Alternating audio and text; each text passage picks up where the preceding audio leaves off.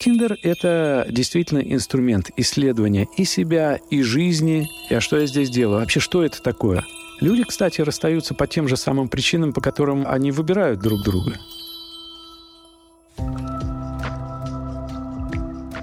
Добрый день. Это подкаст Самарского университета о психологии. Здесь мы говорим о том, как устроен нематериальный мир, мы сами и наше окружение, наши мысли, стратегии и установки, которые составляют наше мышление и одновременно его же ограничивают. Меня зовут Андрей Косицын. Я психологический дилетант, просто филолог, который ищет слова и определения для своей картины мира. А со мной в студии профессиональный психолог Сергей Березин. И вместе мы обсудим тему, которую мы сформулировали таким образом – Тиндер-терапия. Зачем человек идет на сайты знакомств? Есть такой роман польского автора Януша Вишневского. Называется «Одиночество в сети». Он был написан в 2001 году, когда в ходу были только имейлы и аськи. Вот там герои общаются по интернету, по ICQ. Они по переписке находят друг друга, влюбляются, встречаются, но вот правда семьи как таковой они там не создают. А еще они идут в ICQ и устраивают себе интернет-знакомство от одиночества, потому что у них, как они сами в романе признаются, достаточно для этого времени. А сегодня, в 23 году, говорят как раз наоборот, что люди идут знакомиться в сеть от того, что в реальной жизни на знакомство времени у них нет. Так ли это? Давайте с этим попробуем разобраться. Добрый день, Сергей Викторович. Добрый день, Андрей. Название этого выпуска «Тиндер-терапия», но по большому счету мы поговорим, конечно, не столько о популярном приложении, сколько о феномене онлайн-знакомств и онлайн-коммуникации в целом.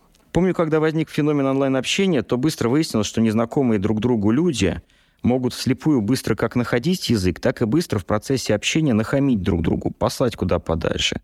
Когда перед тобой не личность, а только ее виртуальный аватар – то переписка приобретает совсем другой тон. И вот мне интересно, популярность Тиндера, ему подобных приложений и сайтов знакомств как-то объясняется психологически? Избавляет ли онлайн нас э, в большинстве своем от каких-то внутренних барьеров и зажимов?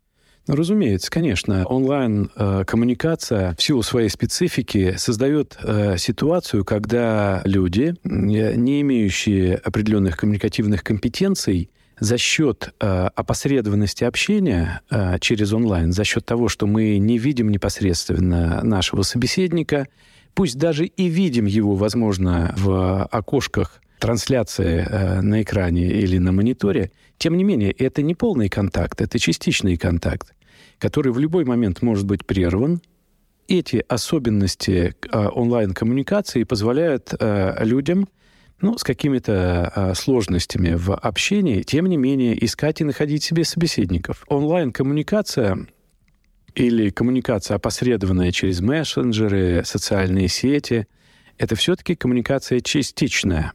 Когда люди общаются непосредственно и видят друг друга, кроме вербальной коммуникации, то есть того, что э, мы передаем с помощью слов и фраз, Присутствует еще огромный объем а, невербальной коммуникации. Это жесты, позы, мимика, телодвижения, интонации, экстралингвистические характеристики, паралингвистические и так далее. И весь этот объем информации по большей части даже не попадает в фокус сознания. Но, тем не менее, оказывает очень большое влияние на построение отношений. На самом деле а, коммуникация и общение — это основной и базовый инструмент построение отношений между людьми. Когда люди общаются э, в сети, этот очень важный компонент отсутствует. И отсутствие этого компонента даже привело к тому, что появилось такое явление, как смайлики. То есть какие-то комментарии, как правило, э, в виде образов, да, которые позволяют передавать сопровождающие текстовые высказывания эмоции. Но как бы там ни было – общение в сети остается частичным. И вот эта частичность, она, собственно, и создает те условия, при которых люди ну, имеющие какие-то затруднения в общении, могут вступать в коммуникацию. Правильно я понимаю, что, образно говоря, дыхание тела исчезает. Ну да. Впечатление, которое производит тело, а не все остальное, исчезает. Это снимает какие-то барьеры. Потому что в большей степени ты именно вот это взаимодействие э, с телом э, воспринимаешь как барьер. Э, в том числе ну, кстати, про дыхание тела. Я вот перечислил э, некоторые э, невербальные средства, да, коммуникативные, которые обеспечивают тоже трансляцию, коммуникации, ее восприятия и так далее. Вот этот запах тела, а, вы это используете как метафору, но это и в буквальном смысле то же самое. В буквальном смысле имеет значение и в буквальном смысле является невербальным средством коммуникации. Мы не всегда замечаем запахи. Мы их замечаем только а, в силу их интенсивности, например, по определенным обстоятельствам. Но запах тела всегда присутствует в межличностном общении, если люди общаются на небольшой дистанции. И эти запахи тоже являются средством невербальной коммуникации, которые оказывают э, порой очень такое сильное эмоциональное воздействие. Устанавливают контакт, отталкивают или притягивают. Да, совершенно верно. А как это психологически? Это откуда-то еще из, я не знаю, мира животных. Да, это из тех замечательных времен, когда а, Homo sapiens sapiens еще даже не появился. Это из тех замечательных времен, когда человек а, не обладал даже современным сознанием.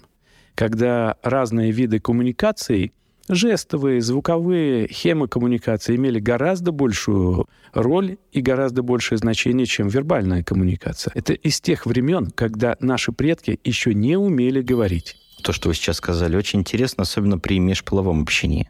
Но как тогда объяснить какие-то стеснения и зажимы при э, разновозрастном общении? Э, или там, скажем, начальник подчиненный, это культурное уже совершенно наслоение? Или это тоже связано с каким-то далеким миром еще психологии? И то, и то. А это и следствие нашего индивидуального развития. И, допустим, мы неосознанно можем транслировать на а, фигуру начальника или какую-то другую социально более статусную фигуру наши отношения с нашими родителями. И тогда это вопрос нашего индивидуального опыта. Но точно так же мы можем а, чувствовать изменения в нашем состоянии, когда контактируем с социально более статусными фигурами вследствие наших биологических э, характеристик. Человек, знаете, как э, афористично выражаясь, человек отчасти зверь, отчасти ангел. И вот это зверское в нас, находящееся под контролем э, культурных правил, норм, э, запретов э, и так далее, оно ведь на самом деле никуда не делось. Поэтому мы неосознанно, а иногда осознанно те, кто знает, а, но по большей части неосознанно считываем в поведении человека признаки его доминантности или субдоминантности. И в зависимости от того, как мы его воспринимаем как особь более доминантную или менее доминантную, тоже выстраиваем наши стратегии поведения. Такая иерархия, которая есть в мире обезьян, в мире муравьев. И, да, да и в человеческом мире. Обратите внимание на то, что все социальные системы — это система иерархизированная. Семья — это иерархически выстроенная система. Организации, в которых люди трудятся, это иерархически выстроенные системы. Государство, как Э, сложное системное образование иерархически выстроено. Куда бы мы ни посмотрели, социальная система иерархизирована. И каждое звено иерархии имеет возможность э, ставить какой-то блок для межличностного общения. Да, конечно, конечно. И вот э, если сейчас вернуться к вопросу о том, почему, собственно, часто в сети люди чувствуют себя гораздо более ну, свободно, чем при непосредственном общении. Вот это в большей степени связано именно с опосредованностью, э, с тем, что а, контакт происходит не лицом к лицу, и мы не видим всех характеристик. Мы часто создаем образ нашего собеседника по ту сторону э, да, реальности. И э, в зависимости от того, какой мы образ создаем, мы тоже выстраиваем наши коммуникативные стратегии. А с другой стороны, вот как я теперь понимаю, как раз интернет как явление разрушил иерархию, установил горизонтальные связи. И действительно, если ты не знаешь, кто по ту сторону, условно можно общаться с человеком без регалий, про который ты просто не знаешь. И оказывается, что вот этот момент незнания, он освобождает очень сильно.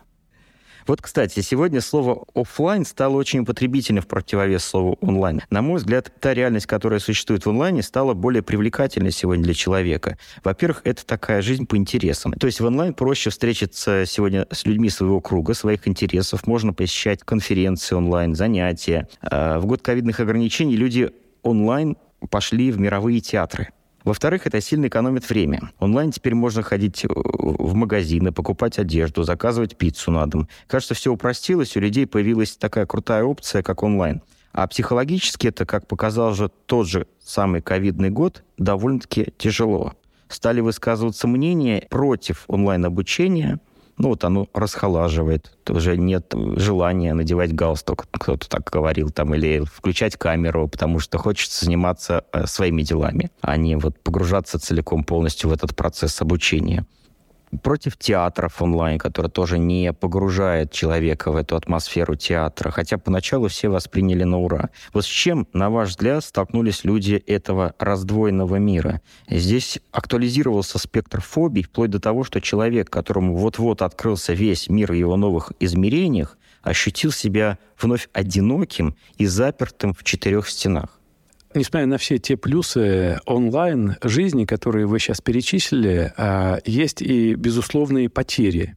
И вот одна из самых э, таких больших потерь, хотя и не столь очевидных, это потеря пространства. Точнее было бы сказать, потеря разных пространств. Да, жизнь э, может уйти в онлайн, и у некоторых людей она туда и уходит. А онлайн можно делать все. Посещать театры, совершать покупки, знакомства, общаться по интересам и так далее – но при этом исчезает пространство. Пространство межличностное, пространство культурное, пространство как пространство, пространство в его, а, ну, если можно так сказать, географическом смысле. Мы оказываемся в помещении, ограниченным стенами.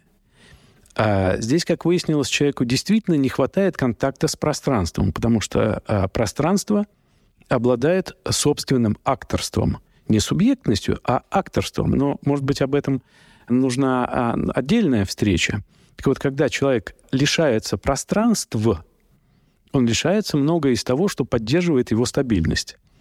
Стабильность, и э, человек э, лишается многое из того, что вообще создает сам феномен. Ну, например, ну, мы же знаем, что театр начинается с вешалки.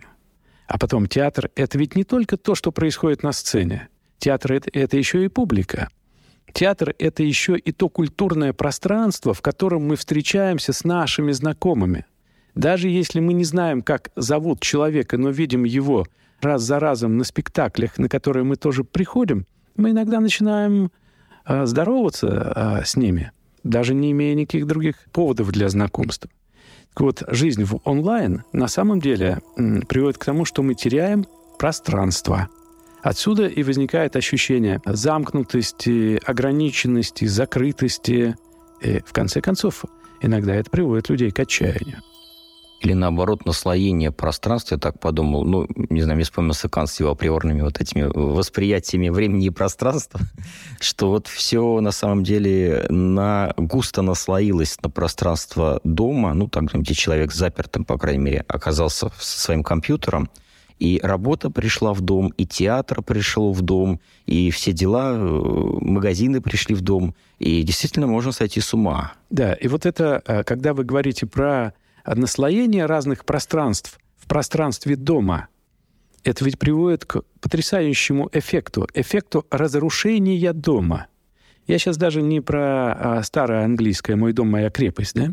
Я про другое. Мой дом — это пространство, в котором я демиург мы создаем пространство дома, исходя из наших представлений э, о, о мире.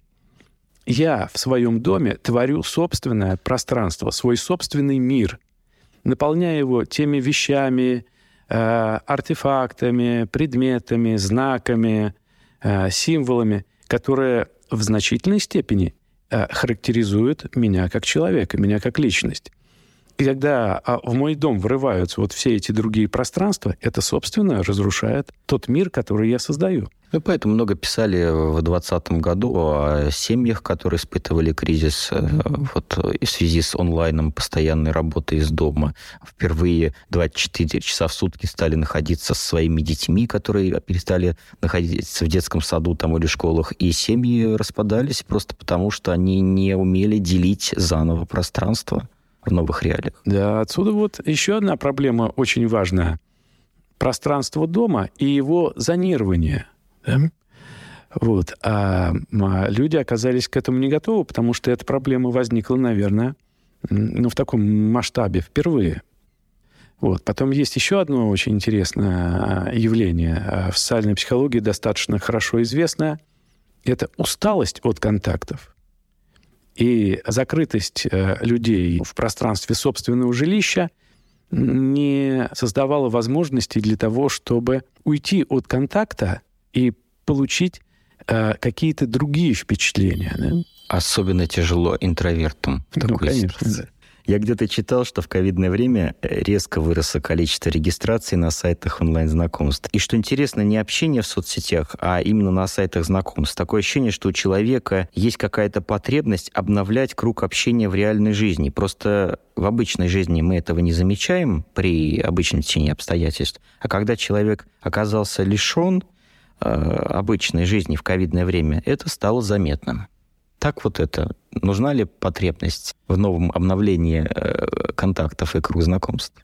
Ну, э, люди ведь э, очень разные, правда, и кто-то нуждается в таком постоянном обновлении контактов, кто-то в меньшей степени, кто-то в силу своих личностных э, характеристик, наоборот, старается как можно дольше удерживать и сохранять круг знакомств, не расширяя его, потому что любой новый человек — это ситуация неопределенности любой новый человек — это э, риск, потому что мы не знаем, как будут развиваться э, дальше отношения, кем окажется этот новый человек на самом деле.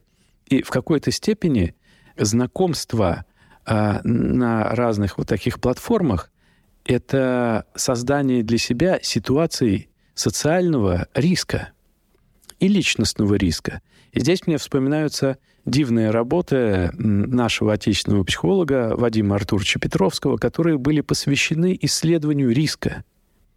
И он говорит, что есть люди, для которых а, риск выступает как самоценность, не прагматичный риск.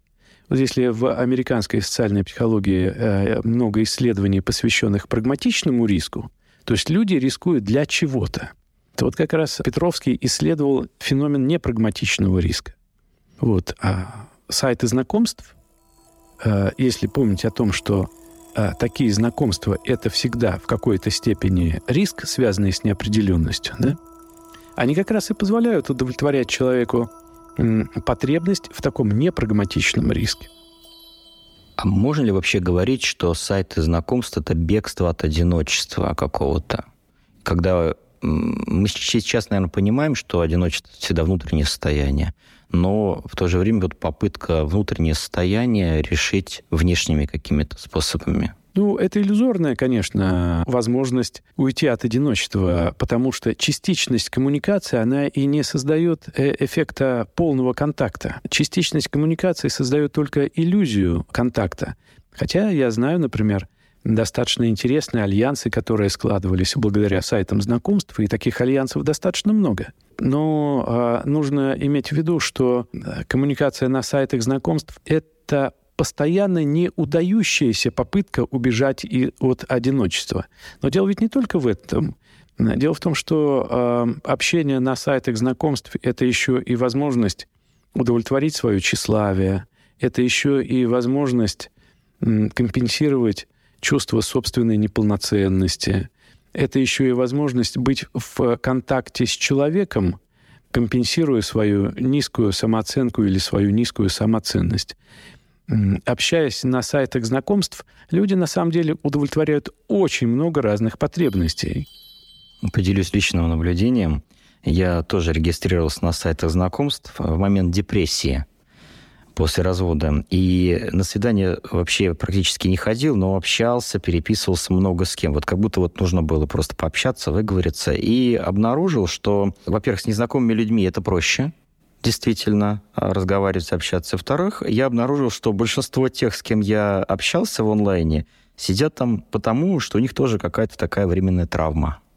То есть э, как будто бы как пылесос этот онлайн-приложение вот собирает такого рода людей. Хотя на самом деле это, наверное, эффект, когда вот выходит человек с коляской впервые и обнаружит, что много детей, много людей с колясками. То есть э, какой-то свой круг он там тоже обнаруживает в этом онлайне. Ну и в течение того времени, что я был на сайтах знакомств, причем на разных как-то там Тиндер, Мамба, Баду, Тиама, я увидел, что по большей части и люди там одни и те же процентов, наверное, на, на 60. И какое-то время травма у них проходит, они удаляются. Причем удаляются тоже с, одновременно со всех сайтов. Ну, и я также как-то потом э, удалился, закрыл где-то профили. То есть и у меня такая мысль, метафора возникла, что такой э, цифровой антидепрессант. Может ли быть антидепрессантом вот такой способ онлайн-общения? Ну, в некотором смысле да. Те, кто а, не общается на сайтах знакомств, да и тем, кто общается на сайтах знакомств, наверняка известны эффекты а, эмоциональные и даже смысловые, связанные с переоценкой восприятия жизненной ситуации, эффекты, которые возникают, а, знаете, такой эффект попутчика. Вот эта дальняя дорога в поезде, а, вагончик тронется, перрон останется – и где-нибудь, э, если мы отправляемся от Самары где-нибудь в районе Сызрани, уже точно завязываются какие-то разговоры. Это эффект попутчика, когда мы точно уверены в том, что а, с этим человеком мы больше не встретимся никогда, а значит нет угрозы, что нас когда-нибудь упрекнут тем, о чем мы рассказали, когда-нибудь припомнят о том, что мы рассказали, когда-нибудь воспользуются тем, о чем мы рассказали, когда-нибудь будут педалировать наши слабости, о которых мы рассказали. Вот этот эффект попутчика, я думаю, многим людям знаком. И в какой-то степени мы обнаруживаем его и при э, общении на сайтах знакомств. Э, люди находят себе собеседника для э, очень такой интимной беседы. Интимной я имею в виду искренней. Да? Конечно, там разные э, темы обнаруживаются, и люди общаются в связи с разными обстоятельствами своей жизни – но ваше наблюдение правильно, а, достаточно верное. А почему в поездах, не в самолетах, не в автобусах, а именно в поездах э, человек расположен более всего для этой искренней беседы? Ну, потому что есть время и есть а, единое пространство. Вот то, что можно было бы назвать эмоциональный хронотоп. Вот это пространственно-временное единство. Это как в подводной лодке. Мы сели в поезд, и мы точно проедем вместе несколько часов. И время для нас течет одинаково. Оно структурировано расписанием движения поезда. И пространство для нас одно и то же. Поэтому вот э, этот эффект э, хронотопа, мне кажется, в значительной степени и создает условия для такой эмоциональной э, близости людей. Хронотоп поезда, с другой стороны, ведь на самом деле очень интимный. Там есть условная кровать, условный стол то, что в жилище, а, потому что все-таки полочка самолета, где перекус на, за 15 минут, это не то. А, и в автобусе тоже сидишь на кресле, это тоже не то. А вот когда все а, так называемое происходит действительно интимизация самого пространства. Да, совершенно верно. А еще если это купе, где закрывается и как будто бы не слышит весь вагон, да, ну, действительно не слышит весь вагон, и э, в этом отношении действительно есть пространство комнаты такой уютной, где э, хронотоп предоставляет человеку право выговориться действительно, как это всегда в ритуально, может быть, за столом, можно было на кухонке посидеть и в сложные политические времена что-то обсудить, так и в поезде. Да, совершенно верно. И вы сейчас обратили внимание на то, что в самолетах, как правило, не возникает э, таких ситуаций. Э, но еще и потому, что все-таки в самолете очень многие люди сконцентрированы на других переживаниях, связанных с переживанием опасности, риска и так далее. Я знаю, что очень многие пассажиры самолетов все-таки испытывают определенную тревогу в связи с полетами. Так что это а, специфика, в том числе и вида транспорта. Вы правы, но я не соглашусь. Ровно потому, что есть электрички, где люди также сидят, и откидывают от э, впереди стоящего ну, кресла столик, и столик индивидуальный. И ни с кем не делишься, никого за него не приглашаешь. А один стол на четверых в купе, да, это все-таки пространство другое, и мне кажется, это располагает больше. Поэтому, да, фобии фобиями, но вот именно стол с его кухонкой в моей голове побеждает. Согласен, это все очень интимные процессы. Э, и ваш пример – только лишь подтверждает а, влияние вот этого э, эффекта хронотопа, если мы говорим о вагоне.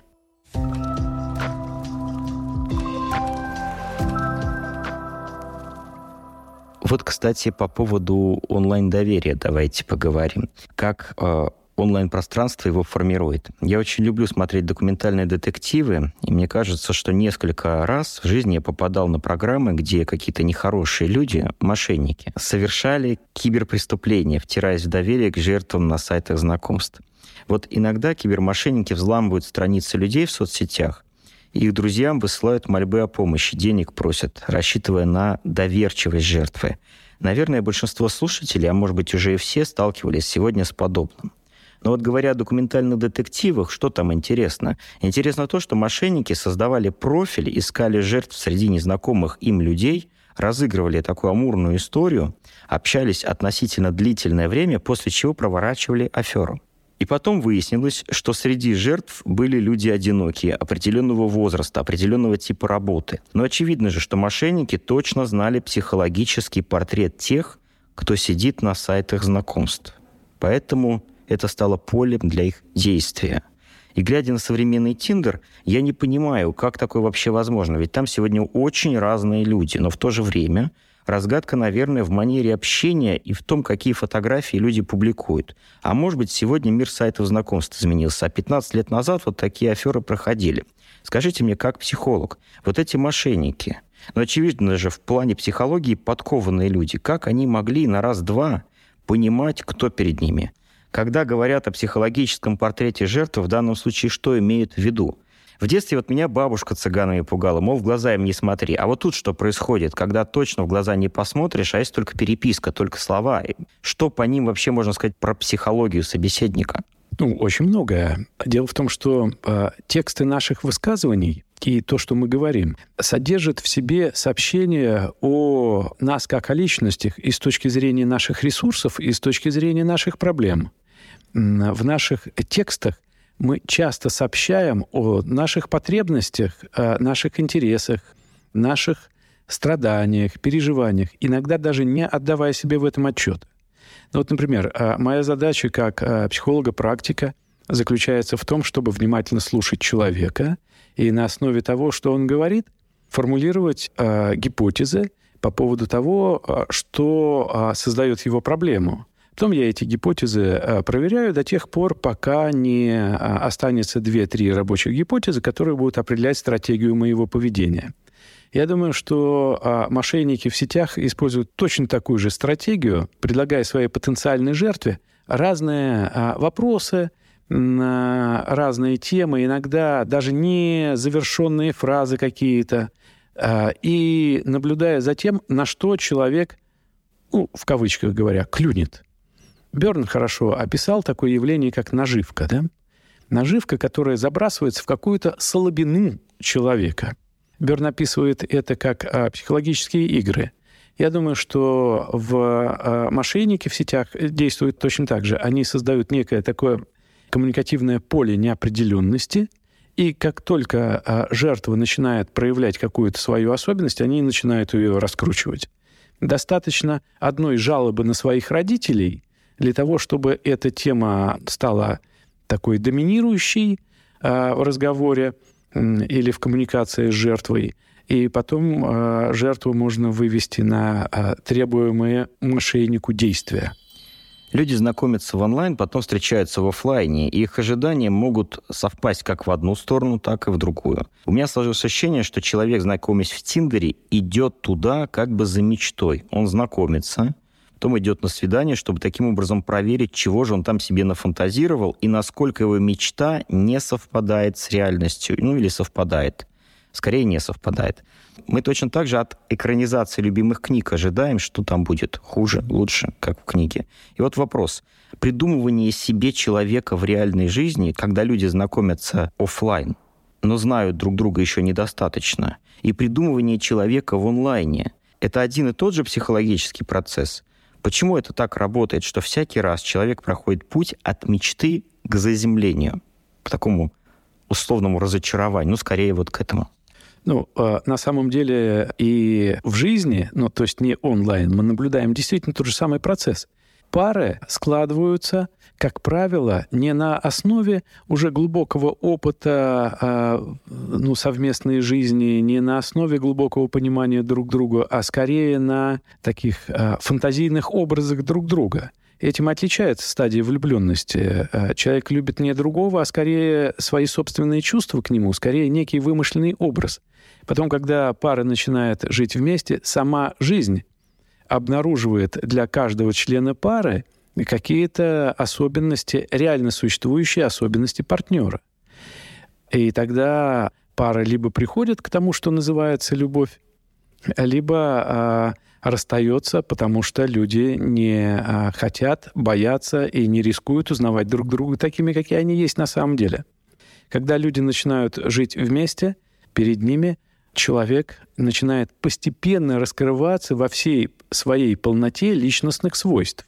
Поэтому, конечно, ну опять это метафора. Все начинается с мечты, а заканчивается заземлением. В онлайн-общении мы наблюдаем тот же самый эффект. Конечно, люди создают некий образ себя для другого и создают некий образ другого для себя. И в этих образах очень много проекций, очень много того, что мы хотели бы предъявить миру и предъявляем в себе, может быть, даже того, чего не особенно-то в нас и есть. В этих образах очень много того, что я хотел бы видеть в этом человеке, особенно даже не а, помышляя о том, а есть ли в нем это. И вот эти исходные представления друг о друге, а, конечно, потом в процессе опыта общения корректируются, меняются, и мы действительно либо приходим к тому, что мы говорим, да, я хочу быть с этим человеком, когда я узнаю его все глубже и глубже, либо я говорю, он хорош, но не мой. Люди, кстати, расстаются по тем же самым причинам, по которым э, они выбирают друг друга. Только э, мы выбираем друг друга неосознанно и на основе вот этих фантазийных образов, а расстаемся вполне осознанно уже на основе опыта реального взаимодействия. Я это к чему спросил? Потому что мне кажется, что все-таки подход к знакомству в жизни и в Тиндере разный потому что там он анкетный характер этого знакомства. Эм, человек знакомится в онлайн прежде всего с анкетой, в которой есть пункты знаки зодиака, увлечение и хобби, MBTI, образование, дети. Это вот вообще как будто бы играет очень важную роль в онлайн-знакомстве. А в жизни как будто бы это, ну, если играет роль, то, по крайней мере, не сразу. А, кажется, что человеку предлагается некий пазл, и он должен с ним свериться – я понимаю, что для тех, кто разрабатывает сайты знакомств, такие пункты делаются основываясь на знании психологии человека, пользователя, психологии пользователя услуг. Вот это так? А, ну да, конечно. Знакомство на сайтах на начальном этапе более структурировано. Но ведь и в офлайн знакомствах мы ведь тоже проводим некий анкетный опрос на нашего собеседника, только это выглядит по-другому. А где ты родился? М-м, как интересно, да? А, а учился где, правда? Да? А, да. А твои родители, они чем занимаются? Мы на самом деле тоже интересуемся нашим собеседником, но чуть менее структурированно, чем а, на сайтах знакомств. Да, но все-таки мне кажется, что психология анкеты, она другая в онлайне, потому что знаки зодиака, MBTI, а, всякие вот эти вот э, увлечения и хобби, это все-таки про какую-то специфику человека. А где он родился, где он учился, это уже какие-то такие эм, такой, да, когда всегда все спрашивают просто для поддержания разговора, но в то же время интересно. Ну, это важная информация, ведь правда? И так или иначе мы пытаемся ее получить. Насколько важно приходить в отношения с установками о совместимости по знакам зодиака, по хобби или чему-то там еще? Ведь практика показывает, что часто очень разные люди создают семьи, наверное, столько же, сколько люди одинаковых интересов.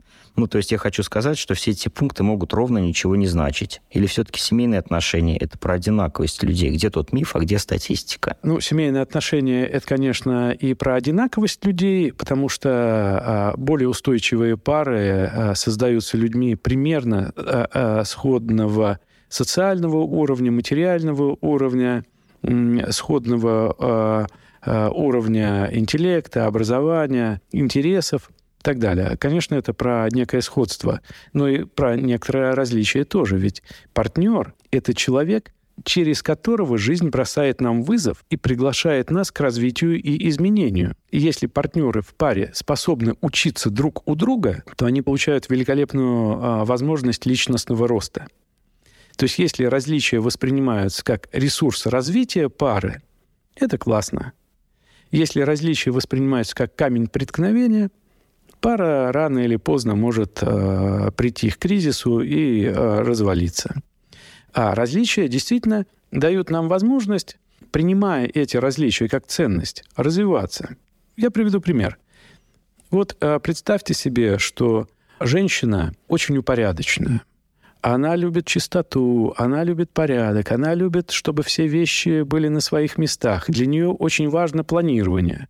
Для нее очень важно знать, чем мы будем заниматься в пятницу вечером, в субботу, в воскресенье, ну и так далее. Для нее важен очень структурированный мир. Ее партнер – человек спонтанный. Он не планирует. Он готов включиться в любое мероприятие, на которое его позовут и которое ему интересно сейчас. Возможно, это же мероприятие будет неинтересно ему завтра. Это человек, который может позволить себе опоздать на 10 минут или на 15. То есть человек с гораздо более спонтанными стратегиями поведения, а, если можно так говорить, спонтанные стратегии поведения. Да? Вот. И вот теперь представьте себе, два эти человека чувствуют э, интерес друг к другу, чувствуют взаимное притяжение, и они э, становятся парой. Тогда у каждого из них есть возможность, учась у своего партнера, стать чем-то больше, чем он есть э, на самом деле. Спонтанный партнер может научиться большей структурированности, а его структурированная подруга может э, просто научиться большей э, спонтанности и добавить к тому, что у нее уже и так есть, чуть-чуть невыносимой легкости бытия. Ну вот здесь интересен опыт э, MBTI. Почему в MBTA, ну, я не знаю, насколько к этому стоит серьезно относиться, но, по крайней мере, они предлагают именно разных партнеров. Если один э, сенсорик, другой логик, если один интроверт, другой должен быть экстравертом. И вот тогда как бы их коммуникация межличностная, она более устойчивая именно в разнице. Ну да, это говорит о ценности различий, безусловно, но нужно и сходство. Поэтому э, стабильные пары — это всегда такой э, баланс между сходствами различиями, и, что самое главное, устойчивые пары — это всегда готовность принимать различия как ценность. Мы разные, поэтому можем быть вместе. Есть такие люди, которые категорически никогда в жизни не пойдут на сайт знакомств, потому что у них есть установка, что это как раз неправильное построение.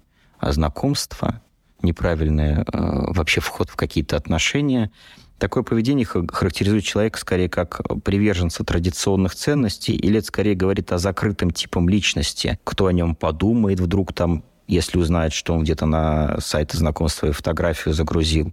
Или это вообще ни о чем не говорит, потому что, правда, нет никаких мерил с психологической точки зрения. Да нет, ну, быть можно дельным человеком и думать о красе ногтей, правда?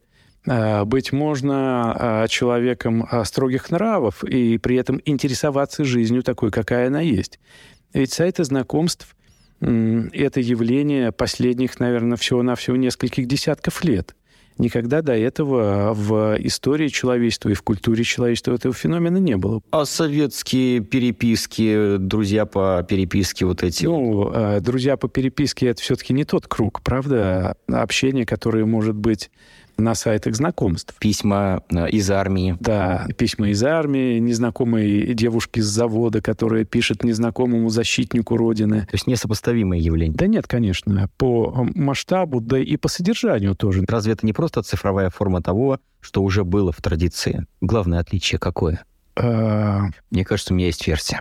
Ну, давайте вы свою скажите, я скажу свою. Установка разная, на самом деле. Когда я пишу точно, я как бы ну, там могу двум-трем действительно писать. Были какие-то адреса, mm-hmm. потом фотографии получались. А в Тиндере листаешь, и можно 100 человек пролистать за раз. Вот такая установка другая. Она м, рассеивающаяся какая-то, мне кажется. Ну да, да. да и человек да, на конечно. самом деле... Э, не концентрируется на другом больше, человеке. Да, больше полагается на момент случайности. Не понравилось, махнул справа, тебе написали, и уже дальше завязывается. А там сосредоточенно, прицельно, вот есть время, сел, написал. Все это так. Есть принципиальное отличие. Первое из них — это масштаб. А он заключается в том, что все-таки такую переписку можно было вести с одним, двумя, тремя, ну, конечным количеством людей. значит, не было вот этого перебора, стратегии перебора, да, когда просто пролистывались, пролистывались, пролистывались люди на экране монитора, и где а, выбор партнера для продолжающегося общения был в большей степени связан с внешним впечатлением, которое производит лицо на фотографии. Это первое. А второе, конечно, а, мне кажется, принципиальное отличие – это время. Все-таки письмо для того, чтобы долететь даже в соседнюю область, шло какое-то время. И люди с этим временем жили, думали, ждали. И это совершенно другие переживания, нежели те, которые люди получают на сайтах знакомств в коммуникации через эти сайты. Вот вопрос насчет э, диссонанса, который в жизнь уже семейные пары могут внести тиндеры. Ну, и даже не там все, не, не о семьях речь, а просто там о встречающихся каких-то людях, да, может идти речь. Можно говорить о партнерах. Партнерах, да. да. Э, такое поведение, как установка Тиндера, это сигнал о надвигающейся беде, то есть э, свидетельство неуверенности, что это за психологический такой феномен? Почему каждый не может скачать себе приложение и спокойно, радостно, с уверенностью э, жить дальше, что партнер совершает ежедневный выбор в его пользу? Почему э, вообще какой-то разговор о Тиндере, свидетельство, что это приложение присутствует в жизни одного из партнеров, это практически равно катастрофе? Когда я произношу человеку фразу Любовь — это акт ежедневно возобновляющейся веры. Далеко не все способны это понять. Очень многие люди, задумавшись над этой фразой, так и не приходят к ее пониманию. Ведь дело в чем, когда человек до того, как он кого-то назовет своим партнером и скажет, да, мы пара, встречается с э, людьми, ходит в компании и так далее, это ни у кого не вызывает какого-то напряжения или тревоги. Но если человек говорит другому, а мы пара, и этот другой подтверждает это и говорит, да, мы пара, то а, обращение к сайтам знакомств начинает восприниматься как посягательство на целостность пары. Это начинает восприниматься как риск для пары. Это начинает восприниматься как свидетельство того, что в паре человеку чего-то не хватает, поэтому он ищет этого за пределами пары. Поэтому в подавляющем большинстве случаев партнеры крайне негативно реагируют на действия своего партнера в, на сайтах знакомств. Насколько, на ваш взгляд, сайты онлайн-знакомств – это вообще способ противостоять городской химере? Говорят же, вот, что город разобщает людей, в деревне все друг друга знают, а в городе никто ни с кем не здоровается на улице. И вот кажется, что Тиндер – это такая терапия, направленная против городского разобщения. Ну, правда, чем больше людей в городе, тем больше из них сидят в Тиндере. Москва почти вся там для Москвы это прям вот э, обыденная жизнь. Потому что там контакты даже... Это не личные отношения, там могут быть деловые, бизнес, какие-то партнеры. Они воспринимают это даже как социальную сеть, может быть, такую для общения. Но, тем не менее, вот это приложение создавалось для другого, наверное. Э, в городах-миллионниках тоже там очень многие. А вот в малонаселенных пунктах на Тиндере все-таки зарегистрированы единицы. Поэтому, наверное, мы можем сказать, что э, психология городского жителя – это вот такая тиндер-психология. Ну, в каком-то смысле, да. Ритм жизни другой. Помните, как э, у поэта? В суете городов и в потоке машин просто некуда деться. Вот. А поэтому в больших городах с их э, ритмом жизни, с их определенными ценностями, с их определенными устремлениями, где часто гораздо важнее социальный статус, достижение материального благополучия, где часто э, гораздо важнее соответствовать чужим ожиданиям и соответствовать каким-то заданным нормам, чем быть. Конечно, э, сайты знакомств имеют гораздо большую привлекательность для людей, которые живут в малых городах или в небольших населенных пунктах, где действительно контакты гораздо более непосредственные, где люди знают порой друг о друге даже то, чего, в общем-то, знать-то и не обязательно. Ну, это миф на самом деле. Я как бы сам родом из деревни прекрасно себе представляю. Это как бы на самом деле всю жизнь меня самому с детства внушало, что мы все тут друг друга знаем. А, но я вот сейчас, приезжая к родителям, не знаю никого, спрашиваю родителей, а как кто, а мы никого не знаем, они говорят мне, потому что круг общения остался тот же самым, а люди там, кто-то уезжает, кто-то приезжает, но они не вхожи вокруг общения э, всех остальных людей. И сегодняшняя деревня очень часто это такое пространство где знать могут только соседи друг друга. Сегодняшняя деревня ведь стала наполовину деревней, состоящей из домов выходного дня. Да. Но я про то, что если вдруг, допустим, одинокий человек э, захочет установить себе Тиндер, найти какого-то партнера, вот казалось бы, э, там в соседней деревне тоже есть скучающий одинокий партнер, который даже в этом тоже заинтересован, но они этого не делают. А, тем не менее, казалось бы, в городе познакомиться проще и легко, но тем не менее городские жители все устанавливают себе и пользуются сайтами знакомств, а в малонаселенных пунктах нет. Парадокс. Возможно, решение этого парадокса а, в задачах, э, для которых используется Тиндер жителями э, больших городов и малых. Вот у меня есть такой ответ на этот вопрос. Э, что это такая надстройка над базисом. Вот эти вот сайты знакомств и приложения, э, которые характерны для городского пространства. Потому что это все-таки такое коммуникативное поле, появившееся в нашей суетливой, суетной жизни, где люди должны коммуницировать. И это пространство просто требует коммуникации и партнерства. Ходить в театр, ходить на футбол – как бы вот это, как сказать, задача городского жителя условная какая-то.